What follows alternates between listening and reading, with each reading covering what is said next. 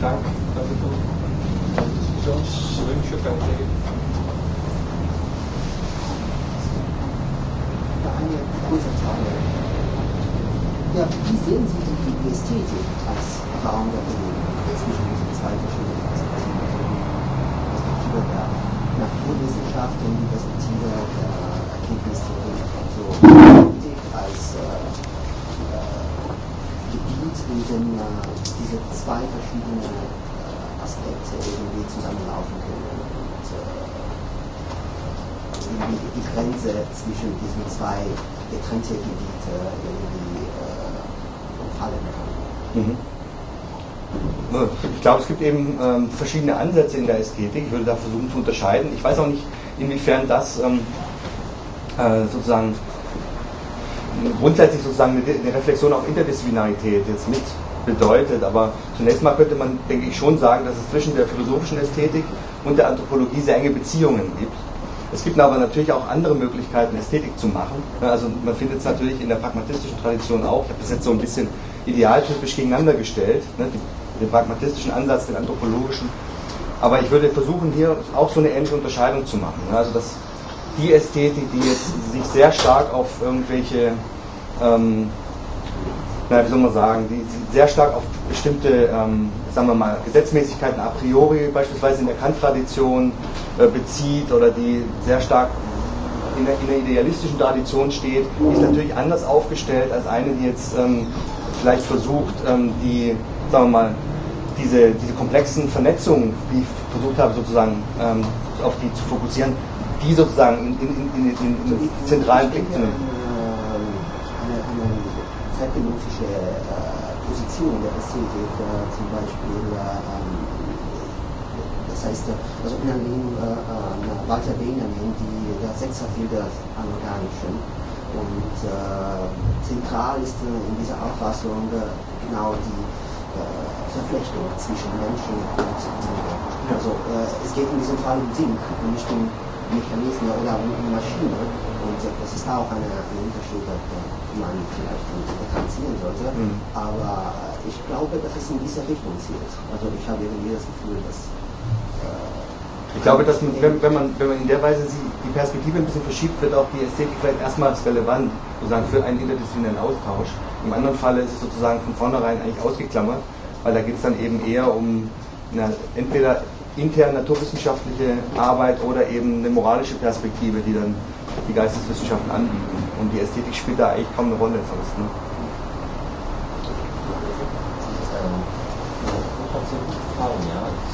diese Paradigmen unterscheiden zwischen Naturphilosophie, Positivismus und Erkenntnistheorie, als auch dann diese zur Theorie.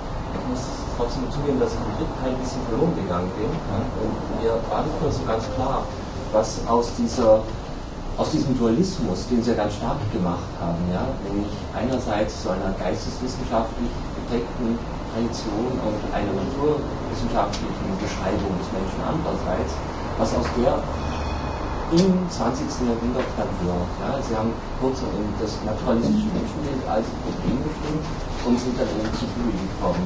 Und dann war die, die philosophische Anthropologie mit an als Paradigma, ja, also mit Scheler, Hegel und Messner.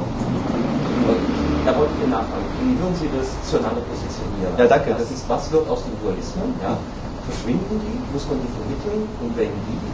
Und wie würden Sie dieses Problem einer, einer neuen Verhältnisbestimmung zwischen Geistes- und Naturwissenschaften dann in, in der, Verhältnis Dewey und Anthropologie abbilden. Ja.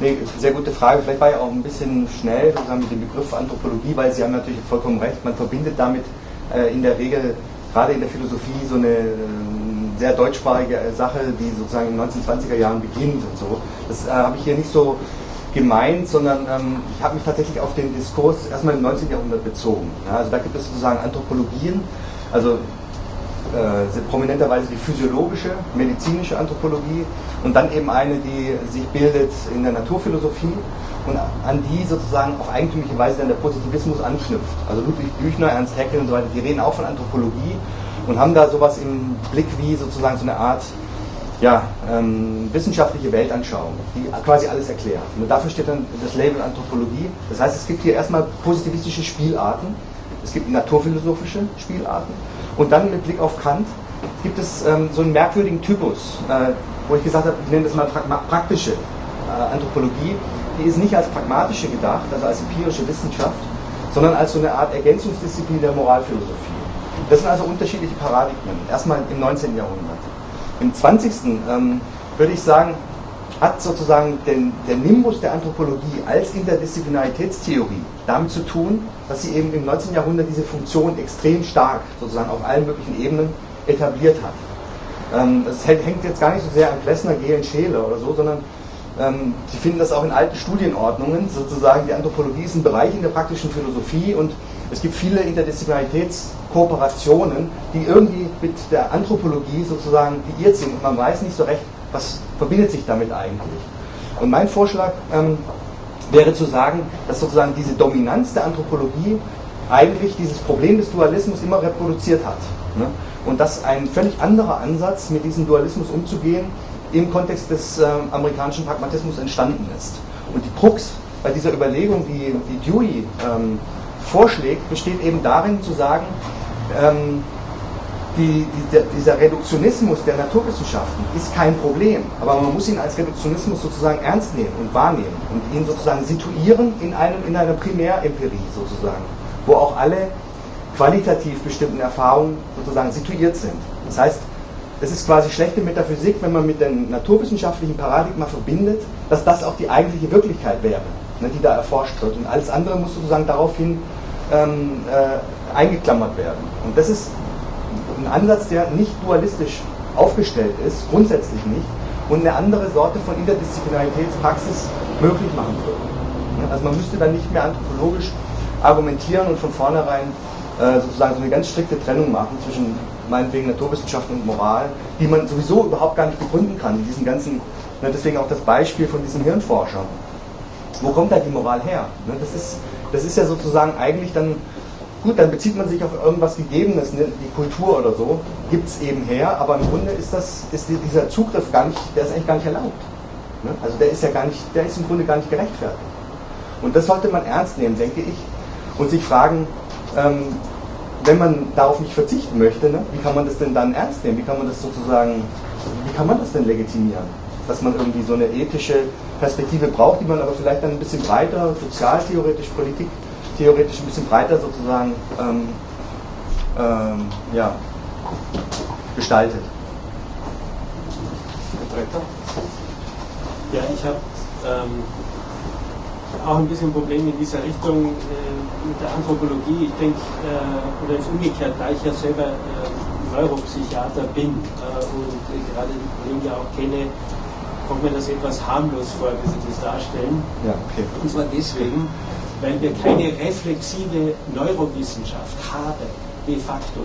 Mhm. Das heißt, wenn die Naturwissenschaft eine Selbstreflexion betreiben würde, mit oder ohne Philosophie, zu dem, was mache ich da hier eigentlich, was untersuchen wir hier eigentlich, also Bennett und Hecker jetzt mal als Orientierung, dann, dann würde ich ihm ja zustimmen. Aber die reale Praxis von der tiefen Hirnstimulation, Psychopharmaka und so weiter bis zum Neuroenhancement geht ja in die Richtung, dass man sagt, jetzt sage ich es mal salopp, anything goes. Wenn eine Majorität da ist von einflussreichen, einflussreichen Leuten, dann nehmen wir alle äh, Methylphenidat gegen ADHS in Trinkwasser, Lithium gegen Manin. Also wir können sozusagen die ganze Bevölkerung versorgen nach diesem naturwissenschaftlichen Gesundheitsbild von ja, Mental Health oder sowas. Die Frage ist für mich, äh, wo die Antagonisierung da ist, wenn die Selbstreflexion der Naturwissenschaft so schwach ist, also jetzt gerade der Neurowissenschaft. Mhm. Und ich denke persönlich sehr stark an die äh, Initiative von Gadamer und Vogler, integrale Anthropologie in den 70er Jahren, wo ein mhm. Band war, der mal versucht hat, kulturwissenschaftliche, sozialwissenschaftliche, geisteswissenschaftliche, naturwissenschaftliche, anthropologische äh, Konzepte, Forschungsansätze äh, äh, irgendwie ja, hinzustellen. Das ist leider auch kaum mehr bekannt, aber ich bin da jetzt sehr glücklich mit dem. Ich denke, die Philosophie kann viel mehr also in Form der Wissenschaftstheorie zum Beispiel hier auch kritische Reflexion anstoßen und Menschenbild als solches von den Einzelwissenschaften definiert ist hochproblematisch. Mhm. betrifft auch die Ökonomie und der Homoökonomik, also methodologische Selbstreflexion der Wirtschaftswissenschaft. Ja. Ja, deswegen, ähm, ich meine, ich widerspreche Ihnen gar nicht. Ne? Also deswegen habe ich auch versucht, ähm, sozusagen zwei ähm, Dinge auseinanderzuhalten. Das eine, sozusagen die, Fruchtlosigkeit der, der, ethischen Perspektive und das andere, die Produktivität der ethischen Perspektive. Ne? Es ist ja tatsächlich so, dass es äh, wünschenswert ist, in, in den Bereichen, äh, wenn da Reflexionen, welcher Art auch immer, sozusagen einsetzen und dieses dieser Bedarf, äh, sozusagen, oder dieses Bedürfnis nach einer ethischen Reflexion ist ja ist per se nicht, nichts, schlecht, nichts Schlechtes.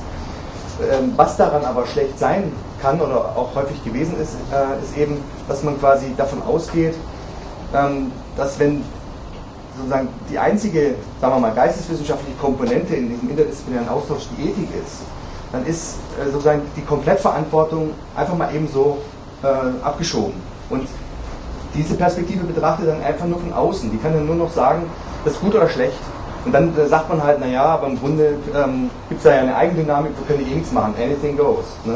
Und da ist mir ein Pragmatismus lieber, der dann irgendwie sozusagen die, die realen Verhältnisse, sage ich mal, viel besser beschreiben kann. Der nämlich sagt, wie Sie es nämlich auch sagen, na, so ist es. Ne? Also anything goes. Und ähm, die, die, die ethische Reflexion ist in der Regel halt nicht besonders produktiv in dem Zusammenhang wenn sie überhaupt äh, stattfindet. Ne? Meistens äh, findet sie erst gar nicht statt.